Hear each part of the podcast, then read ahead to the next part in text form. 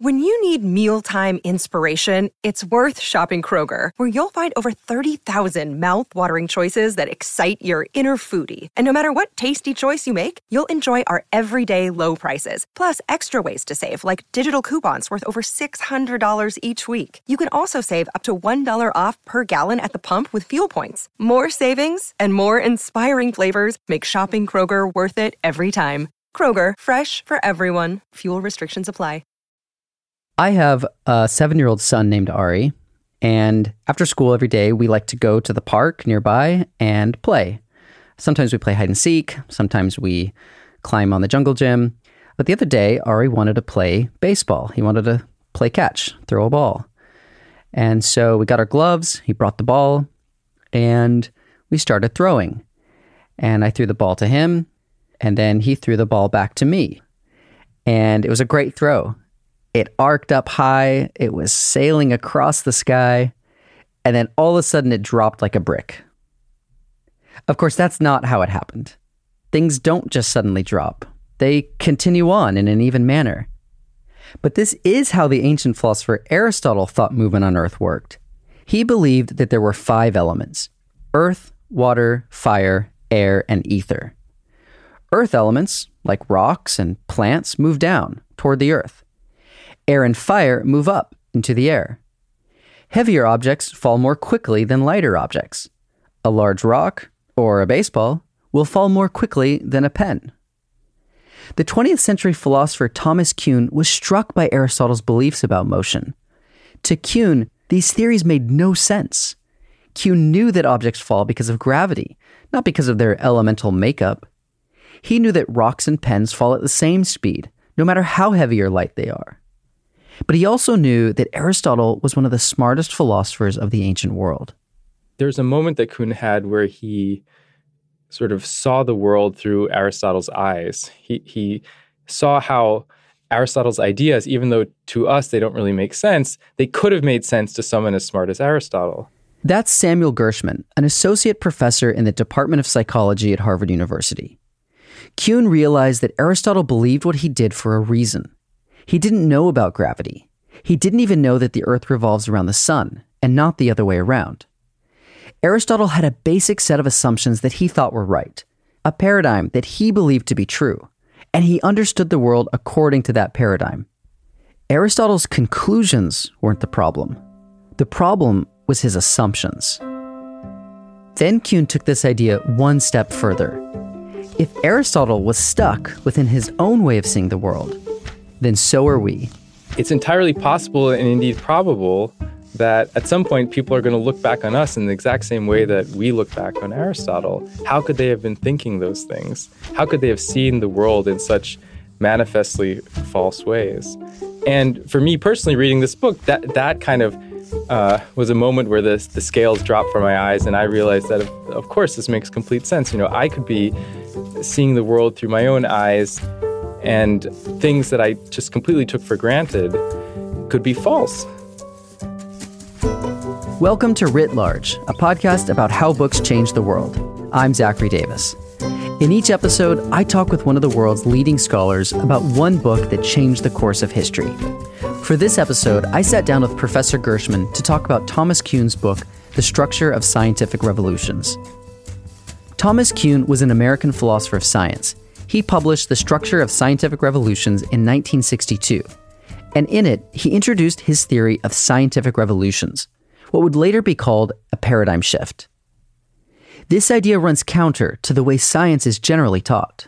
When you're taught science in school, you see scientific history as a kind of linear progression where scientific theories are continually improving upon one another and so the hope is that eventually you'll thoroughly understand a phenomenon or an area of study, uh, and then you'll be done. And certainly that's the way many practicing scientists would like it to be, but the reality is much more complicated.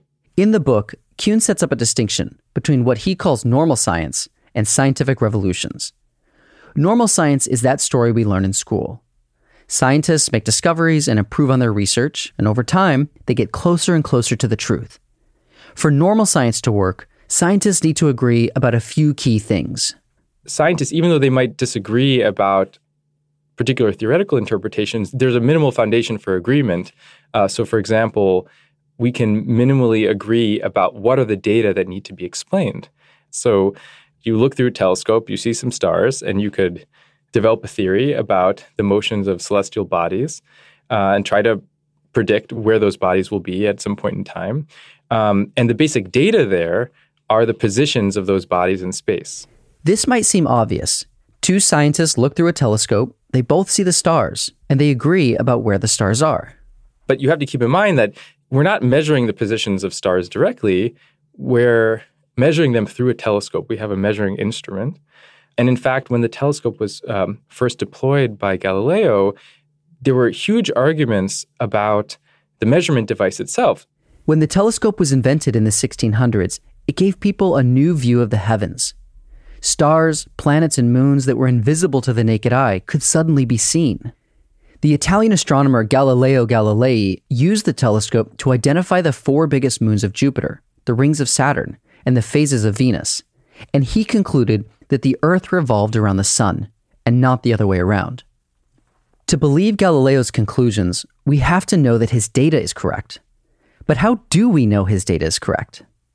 We can't fly into space to measure where the planets are, so do we just trust the telescope? How do we know what we know? The study of this question is called epistemology, and people have been debating epistemology for hundreds of years. But Kuhn was interested in more than just epistemology. He was interested in if you sort of move away from the the measurement part of it and go inside the scientist's head, what are the assumptions inside the scientist's head that are so basic that the scientist doesn't even think about them as assumptions at all? And yet they pervade the entire way that the scientist sees the world, or, or at least this uh, the area of study, and, and interprets uh, his or her measurements um, and builds theories around those measurements. This is what Kuhn called the research paradigm. It's a set of theories, beliefs, norms, and practices that are fundamental to a scientist's work. Research paradigms are a key part of normal science. Kuhn said that for normal science to work, scientists have to agree on what to measure. We agree to look at the stars. But they also have to agree about the basic assumptions they're building on. They have to be working with the same paradigm. The paradigm is so fundamental, the scientists might not even know it's there. So, what did he end up arguing? Uh, what was his insight into how our mind structures what we begin to take for granted? One of the things that Kuhn points out is that um, we're all used to a particular example of changing perspectives, which is over the course of scientific training. So, you start as a student and you see some data, and it could be just meaningless numbers, let's say, or you know points on a piece of paper.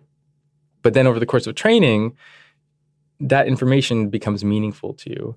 You walk into class on day one and see a lot of data points on a graph. You have no idea what these data points mean. But over the course of the semester, you learn more and more about the data. Once you understand the data, you can start to interpret it.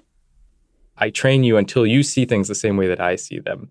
And then you may go on to develop new theories, but without necessarily questioning the, the basic kind of perceptual and um, conceptual assumptions. This is how a paradigm gets passed from one person to the next. A teacher instructs a student. The student builds on what they learned from the teacher, gathering new information and developing new theories. Then, the student teaches what they know to someone else. The student might come up with a brand new way of interpreting the data, but they accept the paradigm. Kuhn's point was that you and I, in order to communicate about science, have to basically, at some level, um, see the world in the same way. And when that starts to break down, that's when scientific revolutions happen, when um, there could be a totally new way of seeing the world that is basically incompatible with the old way of measuring the world. In the time of Galileo, there were two competing theories about the planet's movements. Some people thought the sun revolved around the earth. That was one paradigm. And some people thought the earth revolved around the sun. That was the other. This was no longer normal science. This was a paradigm shift.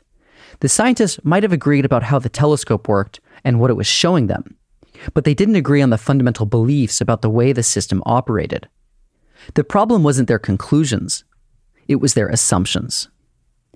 In developing his theory of paradigm shifts, Kuhn was influenced by an 18th century movement called psychophysics. Psychophysics was developed by German physicists who wanted to study how people experience the world. They were interested in the relationship between some external stimulus, like the loudness of a tone, and um, a person's internal representation of that stimulus. Of course, the scientists couldn't directly measure the way their subjects represented a stimulus. They couldn't see what people were thinking. Instead, they measured the way a subject reacted.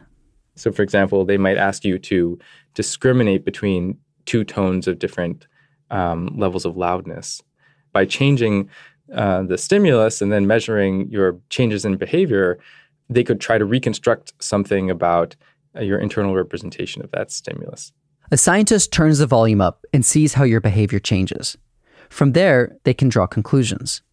Another group, called the Gestalt psychologists, built on these findings. The Gestalt psychologists kind of took that on in a more radical way by showing how um, your perception of all sorts of things like motion, geometric form, brightness, uh, all depend on various kinds of contextual factors. For example, a sound might seem louder or quieter depending if you're on a busy street or in a silent house. The Gestalt psychologists also found that some stimuli could appear to be two different things at once. This is how many optical illusions work. So, for example, uh, there are some common ones that many people know, like the duck rabbit illusion, where you, the same stimulus can look at one moment like a duck and then another moment like a rabbit. Um, and dress or white dress. Right. Yeah. So that's a modern example of that. And and Kuhn was very interested in that because he thought that that provided some kind of insight into the, the way that scientists see the world. That that you could see the same um, measurement and at one moment interpret it one way and then at the next moment interpret it another way. That was very significant for Kuhn. So that example I think is really helpful. That it's not about the data because it can be interpreted multiple ways how did that insight lead into his theory of change or his theory of scientific change? He has a story about how paradigms change. what is that story? Well, the essence of the story is that there's an accumulation of discrepancies. One view of science says that instead of looking for evidence that will prove their theories correct, scientists should instead look for evidence that will prove their theories wrong. You have to kill theories by bludgeoning them with data that they can't explain.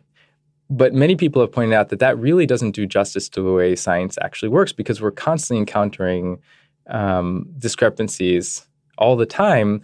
And we sort of sweep them under the rug or we invoke various kinds of auxiliary hypotheses to explain away the discrepancies.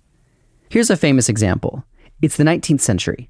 Astronomers agree that the Earth revolves around the Sun but they don't know exactly where the planets are. According to the laws of gravity, the planets they know about should behave differently than they do. The data isn't lining up with their theory.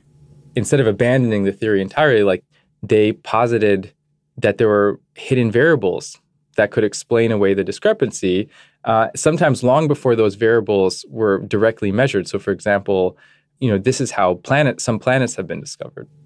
Well, and I think some of the early astronomers came up with really elaborate kind of orbital patterns, right? In retrospect, seem really outlandish, but it's because they really wanted it to fit yeah. their model. There's a famous um, French astronomer named Leverrier who um, was concerned about the, these discrepancies between the predictions of the Newtonian theory of gravitation and the the motions of uh, planets in the um, solar system. And he posited that there was a planet there that later was observed, and that's where Neptune came from. But actually, later in his life, he tried to pull the same trick again and posited that there was a planet called Vulcan in this solar system and died believing that there was such a planet. Um, but in fa- point of fact, there was no planet. Uh, basically, the same trick that had served him so well failed him later on. There are a lot of examples like this one in the history of science. It can be a challenge for scientists to figure out when it makes sense to say there's a hidden explanation, like an undiscovered planet, and when it doesn't. Kuhn's point was really that there comes a point at which the auxiliary hypotheses can no longer um, kind of hold back the tide of discrepancies. One contradictory data point won't kill a theory. a scientist will suggest another way to fit this data into their paradigm. But when there are a lot of data points that don't match up with the theory, then the theory falls apart. Basically, our understanding gets thrown into temporary chaos until um, the observations can coalesce around some new paradigm and then kind of starts over again. Could a possible metaphor for this story be something like the Jenga game, where you can take out piece by piece um, various blocks from the tower and it still stands, but at some crucial moment you take out the last piece and it collapses? Mm-hmm, something like that, yeah. Um, but it's possible that you know the Jenga pieces aren't even Jenga pieces, and um, once we can't even agree on what the Jenga pieces are, then um, that's another way that the theory can collapse. Let's return to Aristotle. Aristotle was working within the paradigm of his time. If we were living in that paradigm, his conclusions would make sense to us. But in the past 2,500 years, the paradigms have shifted. Scientists discovered more and more data that contradicted Aristotle's theories, and eventually those theories fell apart. From that chaos, a new paradigm was born. To help illustrate this further, let's look at an example from Professor Gershman's field cognitive neuroscience. One way that neuroscientists study the brain is by putting a person in an MRI machine and measuring how their brain responds to a stimulus, like a picture or a sound. Then they try to establish a relationship between the brain signals and the stimulus. It's a way of realizing the dream of the, the German psychophysicist that you could actually measure something that's inside the brain, uh, not just the stuff coming in and going out. For example, the scientist might put a woman in an MRI machine and show her a picture of a boat. When she sees the boat, there's a whole bunch of activity in the visual cortex in her brain. If the scientist flips the boat upside down, the activity slows. When the scientist puts the boat right side up again, the activity speeds up. By changing just the orientation of the boat, right side up or upside down, the scientist can identify which parts of her brain care about orientation. This seems pretty straightforward, within a certain paradigm. Prior to even getting to that point, you have to decide what are the properties that you want to look for. So there's a hidden assumption here that these are the right things to measure. Scientists come up with questions and hypotheses based on their hidden assumptions. They look where they think they'll find the answer, and they look for the answer they think they'll find. A famous anecdote illustrates this phenomenon. The story is that there's a there's a drunk that's searching for his keys under a lamp uh, at night time next to a park, and a police officer comes up and he says, "What are you doing here?" And the guy says, "I'm looking for my keys." And he said, "Did did you lose them over here? And he says, no, I lost them over, uh, over in the park. And the police officer says, well, why are you looking here? And he says, because that's where the light is. I think that's true to some extent for, for neuroscience, that we look for things that we know how to conceive of. Um, and even, even when we recognize the limits of that approach, that there might be things that the brain codes that we haven't even thought of, we still end up kind of trapped in our own conceptual apparatus. Um, but we only kind of break free of our our uh, concepts when we can somehow equip ourselves with some new theoretical notion that makes certain things visible that used to be invisible. According to Kuhn, this is how scientific revolutions happen. When the invisible assumptions become visible, they can be reimagined. Then the paradigm shifts. So, is there any way to leave all our paradigms behind? Can we live with no paradigm? in his writings, John Ruskin, the art critic, sometimes invoked this notion of the innocent eye. Um, this this idea that you could just look at things and see things the way that they really are. And one of the messages from modern psychology that influenced Kuhn a lot was that you can't do that. There is no innocent eye. And um, we have to reckon with the fact that all of our observations are not innocent. They're they're informed by our theories. This isn't the same thing as saying there's no such thing as objective truth. Is it? How, how does it differ from that kind of sphere of argument? Or or is it is it in line with that? The way that I interpret the message from Kuhn's book is that um, even if there was an objective truth, we might not be able to access it um, because our access to the world is mediated not only by various kinds of measurement devices, but also the kind of conceptual lens through which we see the world, our theories. That, that, that observations really aren't theory independent. Some people think of this as deeply depressing about science, that somehow we can't get rid of the human factor. Um, but I, I guess I have the disposition of a humanist, and I, I don't, I'm not really afraid of that possibility. Um, I think that we should embrace the human factor and accept that the limits of our understanding of the world are um, at least partly marked by the limits of our ingenuity in thinking about the world. Um, and once we accept that there aren't real asymptotes in our understanding, um, it's kind of a beautiful thing. Like we can constantly explore new ways of thinking about the world. Um, we're not just going to reach truth and then everybody can retire. If we can't reach objective truth, then controlling the paradigm can mean controlling how we understand our reality. The paradigm is power. All scientific frameworks, you know, normal science in general, uh, is going to impose a power structure um, because it's excluding certain kinds of explanations as as being valid. If you believe one of these quote unquote invalid theories, you can't fit within the paradigm. But there's a benefit to accepting that we can't reach objective truth. Nobody can say their paradigm is perfect. We have to always at least leave open the possibility that we're wrong. And um, I like that aspect uh, of science. Um, it's to me, it's a sort of liberating message that you can appeal to outsiders and crackpots and uh, poets and novelists for your inspiration that there there's going to be there's always going to be um, cracks in the facade that can let in light in unexpected ways. It's beautifully put. Um, how did this book influence uh, the field of psychology? I actually think that this book has not influenced psychology enough, nor has it influenced neuroscience enough. My, my perception is that scientists in general are very resistant to relativistic notions because they see it as some kind of humanist plot to undermine science or something like that. You know, for, for them, they've set up their their paradigm. They're doing normal science for the most part, um, and they don't see anything wrong with that. And I think in some ways, uh, Kuhn wouldn't see anything wrong with that either.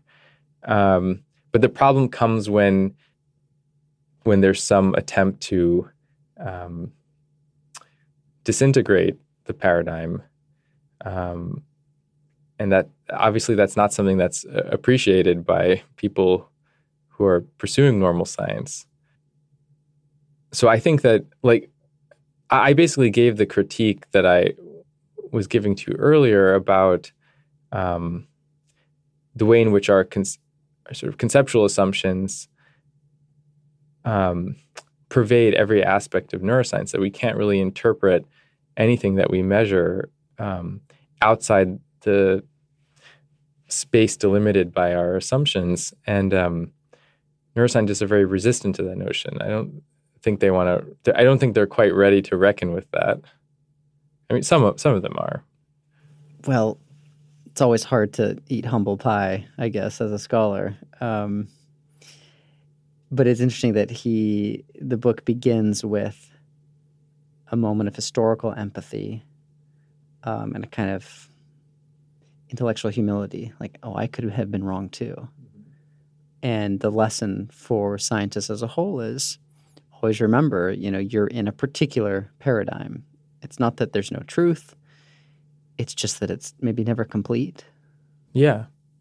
Yeah. I, I like thinking about it as never being being complete. So what fields has it taken hold in more? This book I read as an undergrad. Um, it's an important book, a very important book, um, and it's influenced a lot of a lot of people. But where where has its ideas taken hold the most in your view? Well, certainly in philosophy of science, it was hugely influential. Um, and it caused a lot of debate about to what extent we should be thinking about objective knowledge as being something kind of fundamentally elusive, or is it possible that um, is it possible to define the boundaries of knowledge um, in such a way that it, we don't have to completely give up the notion of objective truth or accessing objective truth. Um, and other other thinkers have kind of spun similar ideas about um, scientific paradigms um, and um, and sort of the social and psychological aspects of science. So I think I think that was really a big turning point. Um, yeah, uh, it strikes me just as you say it. What's powerful about this is it it seems to be a middle way between those who say there's absolute objective truth, we can access it, humans are powerful, perfect creatures. And there is another side that says we can't know anything, all truth is biased. There's no such thing as uh, any kind of objective truth. In fact, therefore, you know, who's to say what anything is? You know, they're both extremes, I suppose. Um, but Kuhn offers this other way, which is still confident about what science can achieve, but preserves a humility about any one particular moment in which it's all contained. Right. Yeah. Yeah, it, it certainly does not deny the successes of science. You know, we can send rockets to the moon. That's because of science. It's not like there's no there there, right? Um, but just because we can send rockets to the moon doesn't mean that our um, conceptualization of the laws of science is uh, the laws of science have been kind of fixed within a single framework. Could you give us the cocktail party answer to what is this book about and why does it matter? Why is this a book that's changed the world?